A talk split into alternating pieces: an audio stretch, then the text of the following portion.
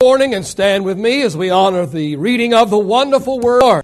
Today we're looking in the book of Genesis, chapter number 18. Just going to begin with one small verse to get us started this morning. Genesis, chapter number 18, reading verse number 14. Genesis, chapter number 18, reading verse number 14. God is speaking here, and he says, Is anything too hard for the Lord? At the appointed time, I will return to you according to the time of life, and Sarah shall have a son. God speaking to Abraham and ask him, Is anything too hard for God? And he tells him, At the appointed time, I will return to you according to the time of life, and Sarah shall have a son. Using for a subject this morning, the God who can. The God who can. Father, I thank you today that you are able to see abundantly above all that we would ever ask or all that we could ever think. God, there are people here today that need you to work in their heart and in their life. And God, I pray that you will show up at the end of this service today and do for us what we are unable to do for ourselves. Father, we ask these things in the wonderful and mighty and powerful and glorious name of Jesus Christ. All of God's people said, Praise the Lord. Oh, you may be seated this morning. Friend, God is a God who can. The word can't is not even in his vocabulary. God can and will work in our lives if we will allow him to and if we will cry out to him. Maybe there's an area in your life today that you have absolutely given up on. You have struggled for so long in this particular area that, that you have or nearly have given up. Nothing is going to change for me in this area. You began to think, so I guess I might as well give up. I've got a word for somebody here today, and the word is don't give the word is this morning, oh, pull down the white flag you've been waving. Oh, the word is today, hold on to that towel. Don't throw it in just yet. Call to God one more time. Friend, lest you forget, let me remind you that the drought was not broken and the rain did not start to fall for Elijah the first time that he prayed nor the second, nor the third, nor the fourth, nor the fifth, but the seventh time he prayed for rain, brought forth a deluge. Oh, lest you forget this morning, remember the walls of Jericho did not fall for Joshua the first day that he marched around them. They didn't fall the second or the third or the fourth or the fifth, and yet on the seventh day and the seventh time around, the walls fell down flat. Peter, James, and John had been fishing all night long, and the Bible said they didn't even as much as have one little bitty perch on a stringer. But Jesus comes by and he convinces them to cast their net just one more time. And when they cast the net one more time, they caught so many fish that their net began to break. Now, friend, I don't claim to have all the answers, and to be frank and honest with you, people that have all the answers weary me a bit. I, don't claim to have all the answers this morning. I, I don't claim to understand all of the workings and, uh, and the timing of God. But I know, I know one thing this morning, that, that is that He is a God who can. He's a God who can. Friend, when nobody else can, He can. Oh, when it looks like that He's uh, not going to, He can. Oh, when the situation seems too far gone, He can. Oh, when you think it's, oh, just past time and it's too late, He can. I'm talking about a God who can today.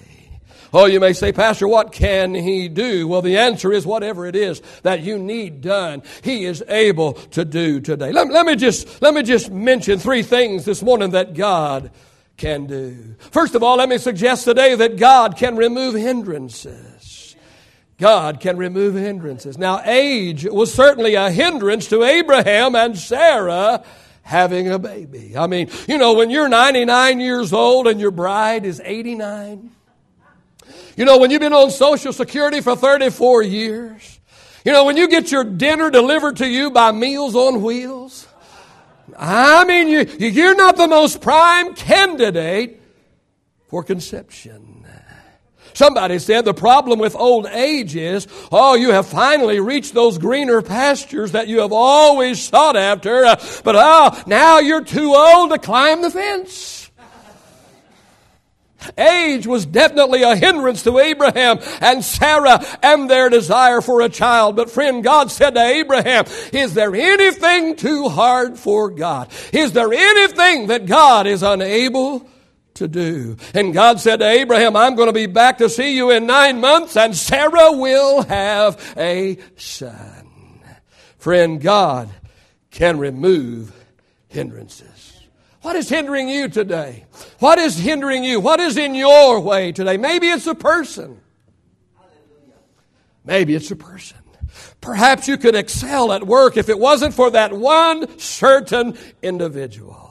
They seem to have it in for you. And oh, they seem to always somehow be, be able to sabotage and, and block every single promotion that you have applied for. Friend, I want to tell you that God can remove, uh, amen, the hindrance. Amen. God can remove that person, uh, oh, that is standing in your way. That person that is in that position that is blocking you and keeping you uh, from excelling and being what God wants you for, to be. God is able to remove them and God God is able to put somebody in their place that you have favor with.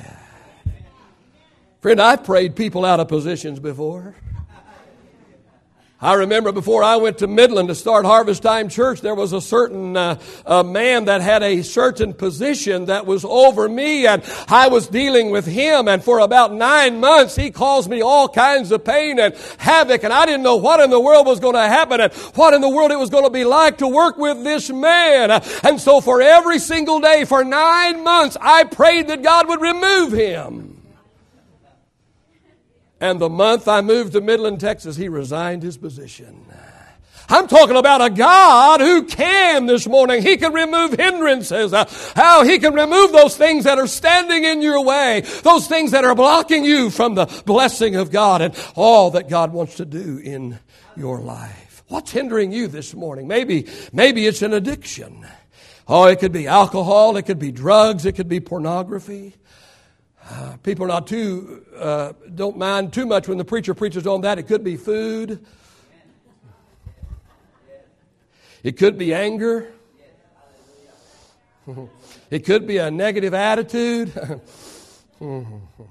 Something has a death grip on your life and will not turn loose. You have battled this thing for years and try as you may. You just cannot get total freedom from it all. You seem to get it under control and you think you've got it whipped and you think you've got it conquered and, and you do for a week or two or maybe a month or two and yet before you know it, it pops back up again and it drags you down and it takes other people down with you. It has ruined or had a negative effect on everything and everyone around you you hear this preacher of truth today, God is a God who can. He's a God who can. He can break this addiction today. He can deliver you and set you free from your bondage. God can give you victory over any and all things that are hindering you today. Is there anything too hard for God? God is a God who can. Not only can He remove hindrances, but my God can raise the dead. Oh, friend, it is never too late for God. It is never too late for God. Jesus raised the widow of Nain's son from the dead right in the middle of the funeral procession. Uh, Luke chapter 7, verse 11 through 15 tells us so. Jesus raised Lazarus from the dead four days after he had been placed in the tomb. They'd already had the funeral. They'd already had the mourners. They'd already eaten the, uh, the fried chicken and the potato salad. Four days have already gone by. How before Jesus comes by. But is there anything too hard for God? God is a God who can. He can raise the dead. He, he can raise a dead marriage. Mm-hmm. You see, someone here today is in a lifeless marriage. Someone here today, your marriage has died. And it has been dead so long, it is like Lazarus was, it has begun to stink. Friend, if your marriage has died, I want to admonish you to do three things this morning. First of all, I want you to remember before I give you those three things that God never does it all. God never does it all. He always requires us to be involved in the miracle. Read the miracles of Jesus. Read the miracles of the Old Testament. God always involves people in the miracle. He never does it all by himself. In the resurrection of Lazarus from the dead, Mary and Martha, his sisters, were involved. Jesus said to them, Roll away the stone. Well, he's been dead four days. They, oh, they didn't have our modern ways of preserving the dead. Oh, he's already decaying. His flesh has already begun to rot. His body is producing a very foul odor by now. But Jesus says to them, roll away the stone. Friend, if your marriage is resurrected, if life returns where death has been, you will be involved in the process. But see, here's the problem. Here's the problem. The problem is we're Pentecostal. Problem is we're charismatic, Pentecostal, full gospel, whatever la- label you want to put, put on us. And, you know, we want everything to be solved with a couple of shondais and a couple of drops of olive oil on our forehead. We want some miracle worker to fix us in two minutes. It's taken us 30 years to get this way, but we want Him to fix us in two minutes. We want to fall down when He prays for it and get up all better. Seldom does it work that way. Amen? Seldom does it work that way. Jesus says to us, roll away the stone, or in other words, here's your part to play. You do what you can do, and I will do what you can. So, friend, if your marriage has died, let me admonish you to do three things this morning. Let me give you a little quick marriage seminar. I know we have them every once in a while, it's because we need them. So let me take about five minutes and give you a little marriage seminar this morning. If your marriage has died, let me help you resurrect that marriage from the dead. And the three things you need to do, the first thing you need to do this morning is you need to offer your spouse unconditional love. If your marriage is going to be resurrected from the dead, you're going to have to offer your spouse unconditional love. You say, but Pastor, they don't deserve my love right now. No. And you don't deserve God's love either. And yet He offers it to you unconditionally.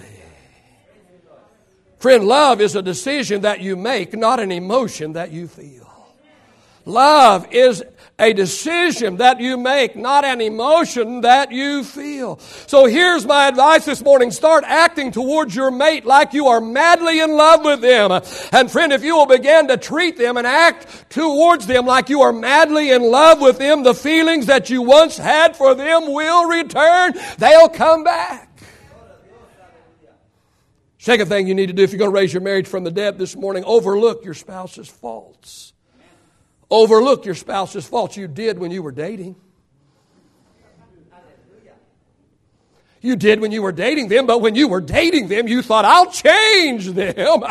How? Once I get them down the aisle, once I get the ring on their finger, once I, once I have them hooked, once I get them married, once I am their spouse, I will change that part about them, all that I don't like. Sorry. Oh, they're going to change all right but it's not going to be for the better. They've been on their best behavior. Let me tell you something this morning. People change very little. I was at a, a, meeting somewhere a few months ago, and the speaker was speaking, and he said that God changes people, but not very much. And it's true. It's true. Amen. Ah, oh, even God changes people very, very little. You see, I've said it a thousand times, but it bears repeating. The greatest indicator of what a person will do is what, is what they have done. How are they going to act in the future like they act in the past? What are they going to do in the future? What they did in the past? What decisions are they going to make in the future? Probably a whole lot like the ones they've made in the past. The greatest indicator of what a person will do is what they already have done. Celebrate their good points and overlook their faults. Now, let me just take a moment and give you a little side note to this part of the message. You see, there's never enough time to say all that I want to say. I would like to clarify every single statement that I make and take 15 minutes to talk about the clarification, but there's just not time to do that. So let me just take a moment and say, I'm not talking about abuse here.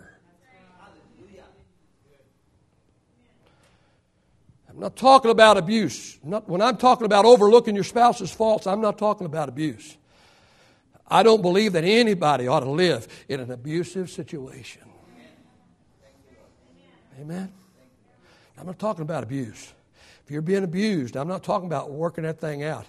Amen. I, my advice to you is to get out. Amen. Three things you ought to do if your marriage has died. Number one, you need to offer unconditional love. Number two, you need to overlook faults. And number three, this morning, you need to overflow your spouse's need tank.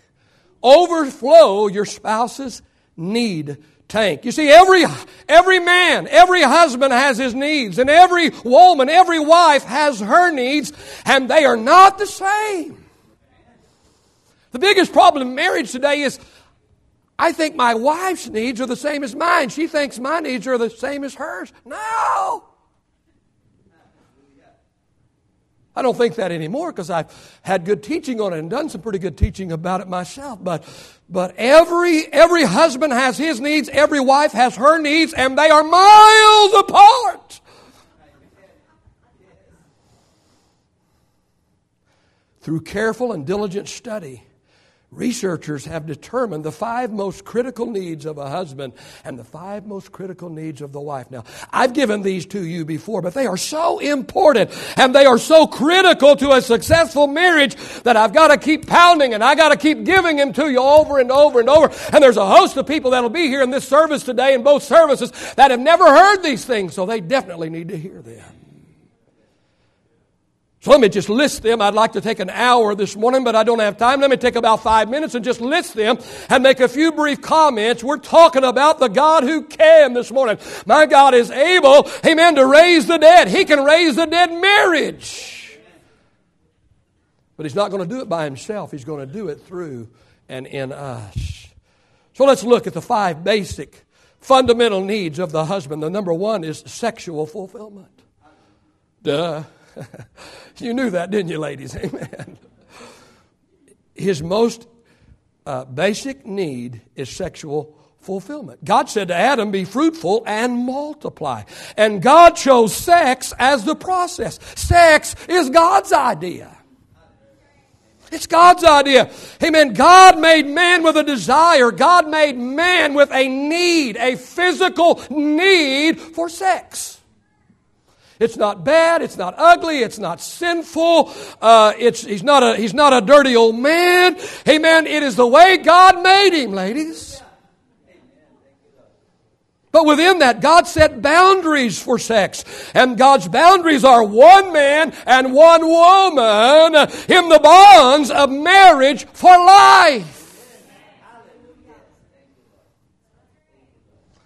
The second fundamental need of man is is recreational companionship.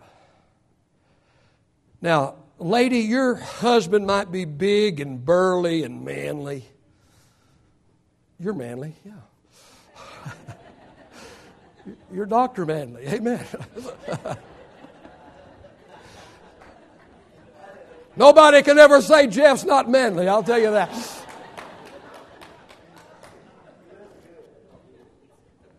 Hey, your husband, he may look like a man. He may be big and burly and crusty and tough. But I want to tell you that deep inside of that big burly man is a little bitty boy that still likes to come outside and play. And he needs a wife that supports his playtime. I didn't say he shouldn't work. I didn't say he shouldn't be responsible. And he ought not be playing when he ought to be working, but there's still a little boy on the inside of him that says, I want to go outside and play. And if I don't get to go outside and play, I feel cheated. So understand that. See, if we'd understand each other a little bit better, we'd understand what makes us tick and understand that God made us that way. And if we would help fulfill the needs of each other, we would have a, our, our, our spouse would be more happy, more content, more fulfilled. They would do better by us. And our marriage would be better. So he needs a wife that supports and even participates in his playtime. Number three, the third need of, of a husband is an attractive spouse. He needs an attractive spouse. Listen, sweetheart, he wasn't drawn to your personality. Now, if you have a good personality, it's a bonus. I will tell you that I dated a girl one time and she was pretty, but I didn't like her personality, so I dumped her. Amen.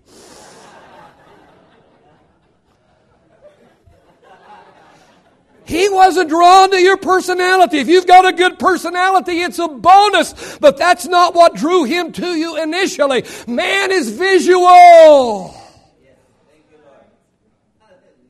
Ladies, you may not be able to look at age 40 or 50 or 60 or 70 like you did at age 20, but He needs you to do the best you can with what you have left.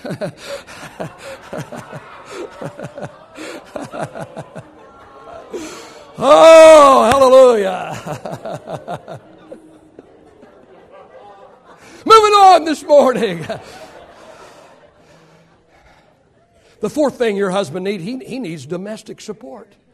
He needs domestic support. You are not his mama, and yet he needs you to help take care of him. He can't take care of himself. He needs your help. You hear me this morning, Wives, kissing may eventually wear out, but cooking never will. The fifth thing that he needs, and it's by no means the last thing that he needs, and it's by no means the, the, the, in its importance, but he needs admir- admiration. Your husband, or yes, wife, your husband needs admiration. He needs you to be in his corner. Oh, he needs you to be his number one fan. He needs you to be on his team. He needs you to be his cheerleader. He, you might be the only one that he has.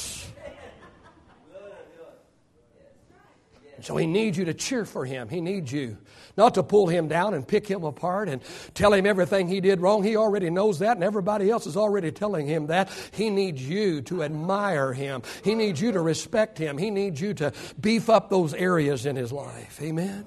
All the men said, Amen. Let's look at the five most basic needs that the wife has. We're talking about a God who can. He can raise the dead. He can literally raise a marriage that has been dead, but He's not going to do it all by Himself. He's going to expect us to do what we can do. And then He'll do what we can't. Number one, the number one most important need that a, that a wife has is affection. Not sex, affection. She needs non sexual hugs and touches throughout her day. Fellas, sometimes, your, your wife, sometimes they, they know what you want in the bedroom because it's the only time, you know, in the week you've ever given her a hug. She needs non sexual hugs often throughout her day. She is an emotional being. You are practical. She is emotional. That's the way God made her and the way God made you. She needs you to call her every once in a while just to see how she's doing. Send her flowers. Remember her birthday. Remember your anniversary. Listen, friend, a card on Groundhog's Day wouldn't be too much. She needs affection. Number two, she needs conversation. Real conversation, not just grunts and moans and groans. Intelligible words. And if she has taken care of your small kids all day long, she desperately needs some adult conversation. And she wants to tell you all about her troubles. She wants to tell you all about her problems, but she doesn't necessarily want you to tell her how to fix them. She just wants to tell you what they are. She doesn't necessarily want you to fix them for her. If she wants you to fix them for her, she will ask you to. Otherwise, just listen. The third need that the wife has, she needs honesty and openness. She needs you to tell her how you feel. We, us guys, we love this one. She wants you to tell her how you feel. She wants you to open up and let her into the deepest part of your soul. Problem is, most of us guys aren't very deep.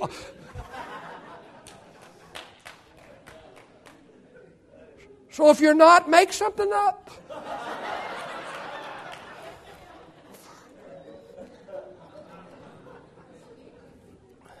Number four, she needs financial support. She needs financial support. She needs somebody to take care of her. She needs a house. She needs nice things. She, she needs you to provide a regular, steady income. Say that with me. A regular, steady income. You see, men, men crave adventure. Women crave security. Number five, she needs family commitment. Family commitment. For men, sexy is his wife in a short nightie from Victoria's Secret. But for a woman, sexy to her is her husband reading a bedtime story and praying with her little three year old.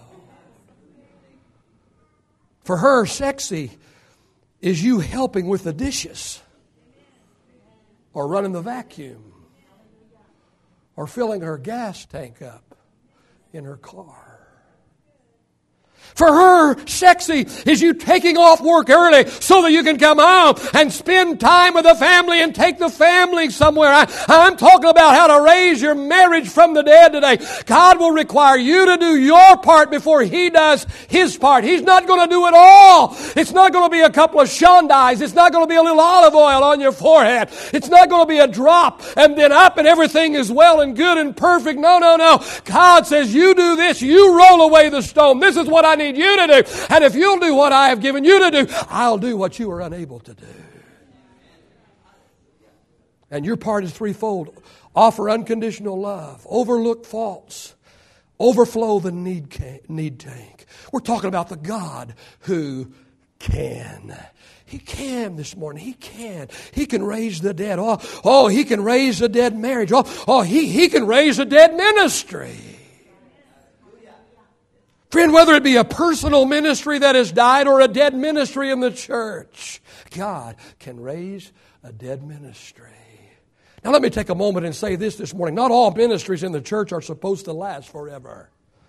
Somehow we think if we start some program or start some ministry that it's supposed to go on until Jesus comes. And the person that had the burden for it and the one that God breathed life into it with, they're already long gone, but somebody else came along and they thought, well, it's been going and everybody else says, well, we've always done it that way, so we better keep on doing it. So now you got to do it. You don't have the burden for it, but they did it. They did a good job and you just don't want to see it go away or die or whatever. So man, now you're doing it. And they do it for a while, but they get discouraged because it never was their ministry. It never was was their calling, never was God using them to do it or to birth it. And they're just trying to breathe life into it. They do it for a while, but you can't do it very long when it's not your burden, so they give it up. And so somebody else takes it now. And now there have been two people before them, and you sure don't have a burden for it, but oh, people have put a guilt trip on you and told you it always been that way, and we got to do it that way from now on. Amen. That's not what I'm talking about today. And every church has those dead ministries that are dead for a reason. They had their time. Every, peop- every person is supposed to be born, they're supposed to live, and they're supposed to die. Every program in the church will have a time when it's born. God birthed it into somebody's heart. And, and it'll live. And, oh, it'll be successful and it'll do well. But there'll come a time when it'll die. And if God wants it to live on, there'll be, you know, when Moses is gone, there'll be a Joshua right there ready. And Joshua's been with Moses, and Moses was able to train uh, Joshua. There'll be an Elisha that'll be right there with Elijah, and he saw everything Elijah did, and, and it was a part of his ministry too. And those are the things that keep on keeping on. But there are ministries and there are things in the church that were never meant to be forever. They were meant for a time and meant for a place, and they were awesome and they were incredible, and God used them. But now God is long through with that, and God wants to go somewhere else and do something else or do something else in your life or in your ministry. But oh, no, no, no, no. Somebody's put guilt on you or you felt bad about it or you just feel like you're obligated. No, no. I'm not talking about that this morning. There's a big difference. There's a big difference. Just because the ministry has had its effect for many, many years, that doesn't in and of itself mean that it will be effective today. And perhaps it's run its course and it's now time to do something else. Help me understand today the message is sacred. Uh, oh, it should never, never, ever change, but the methods, they ought to be changing. But oh, I want to tell you this morning that God can resurrect a dead ministry. He can resurrect a dead minister. He can breathe life into a lifeless corpse and make it come back to life and live again. And maybe you're here today. Oh, oh, and once you were active in ministry, once God used you in a mighty and an incredible way, but for whatever reason your ministry has died. I'm talking about the God who can this morning. He can breathe life into your ministry again. He can breathe life into the minister again and get them up and going and be successful for the glory of God. I'm talking about the God who can. The God who can. Friend, He can remove hindrances, He can raise the dead. And number three this morning, He can reach the unreachable. Oh, he can reach the unreachable. Maybe you have given up on somebody that you were very, very close to and someone that you love very, very dearly, but you have given up on them ever coming to Christ. Oh, maybe, maybe you've given up on yourself. Oh, you think that you have been so bad that you are beyond redemption. But let me remind you uh, of what God said of Himself. Is there anything too hard for God? God is a God who can, and He can reach the unreachable. In Mark 5, it tells the story of the Gadarene possessed with 6,000 demons. Legion means 6,000. 6,000. Society had given up on him. His family and friends had given up on him. Oh, he was placed among the tombs to live, but Jesus purposely came by to see him and set him free. In John 4, the story is told about the woman at the well. She was an adulteress. Oh, she came to the city well to draw her water at an hour in the day when she knew that no one else would be there. Oh, but Jesus made sure that he was there when she was. Oh, she came that day to draw natural water, but she left that day with a bucket full of living water. Oh, Luke chapter 15 tells us about the prodigal son who wasted his father's fortune in wicked and vile and prodigal living. No doubt his neighbors and friends told his father to write him off, give up on him. He, his own brother said that about him. Oh, but when the prodigal finally came home, his father was waiting on him with open arms of love and mercy and compassion and forgiveness. I'm thinking of a man I worked for when I was 17 years old. When I was 17 years old, I was working in drywall, hanging drywall. And I worked for a man when I was 17 years old who was the most wicked, the most vile, the most vulgar man I had ever met in my life. Daily, he tried to shake my faith. Daily, he ridiculed my God. One day, my brother called him on the phone about a business situation, and my brother called him by name and said, Hey, what are you doing? And this man said to my brother, I'm just sitting here praising the Lord. And my brother about dropped the phone. This man proceeded to tell my brother about his miraculous conversion. Friend, let me tell you oh, if God can save this man, he can save anyone. Oh, I'm talking about the God who can today. Oh, there's no one that's been too bad, no one that's been too wicked, no one that's been too vile, no one that's been too ungodly, but what God can reach the unreachable. The psalmist said in Psalm 40 and 2, He brought me up out of a horrible pit and out of the miry clay. He set my feet upon a rock. He established my steps. Oh, He's put a new song in my mouth, even praise to my God. God asked Abraham, Is there anything too hard for God? God is a God who can today. And whatever you have need of this morning, whatever you need done in your life, God is a God who can. Hallelujah. If the musicians and singers would get back in place this morning, if we could have the worship team or the prayer team to get here also this morning standing no further on the right or the left than this middle section of chairs, please. Oh, friend, I'm talking about a God who can. He can remove hindrances. Maybe there's a hindrance this morning. we need to leave room on the right and on the left, guys. Come on. Amen. Leave room on the right and on the left. Over a little more, Cindy, please. Thank you. All right, here we go. There's all right. Amen. God is a God who can. He can today. He can. Oh, when it seems like it's too late, he still can. When it seems like he's not going to, he still can. Oh, it doesn't matter. He can even re- raise the dead. Maybe you're here today and you've got a marriage that has died. You're living in a loveless marriage today. You're living in a lifeless marriage today. Let me tell you today, God can raise the dead. Maybe you one time were used mightily and incredibly by God.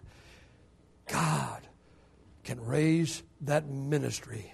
He can breathe life back into that ministry one more time and raise that ministry from the dead. I want everyone to stand to their feet this morning. Hallelujah. Hallelujah. Your heads are bowed and your eyes are closed just for a couple of minutes today. No one looking about, nobody leaving. Unless you have a crying baby, and then we'd appreciate you taking them out so that we can hear the altar call this morning. But every head bowed and every eye closed. No one looking about. Just for a couple of moments. I wonder today, maybe this morning you do not know Jesus Christ, Lord and Savior. Maybe you one time knew Him, but for whatever reason you've, you've, you've strayed, and you've gone away from God, and you'd like to come back.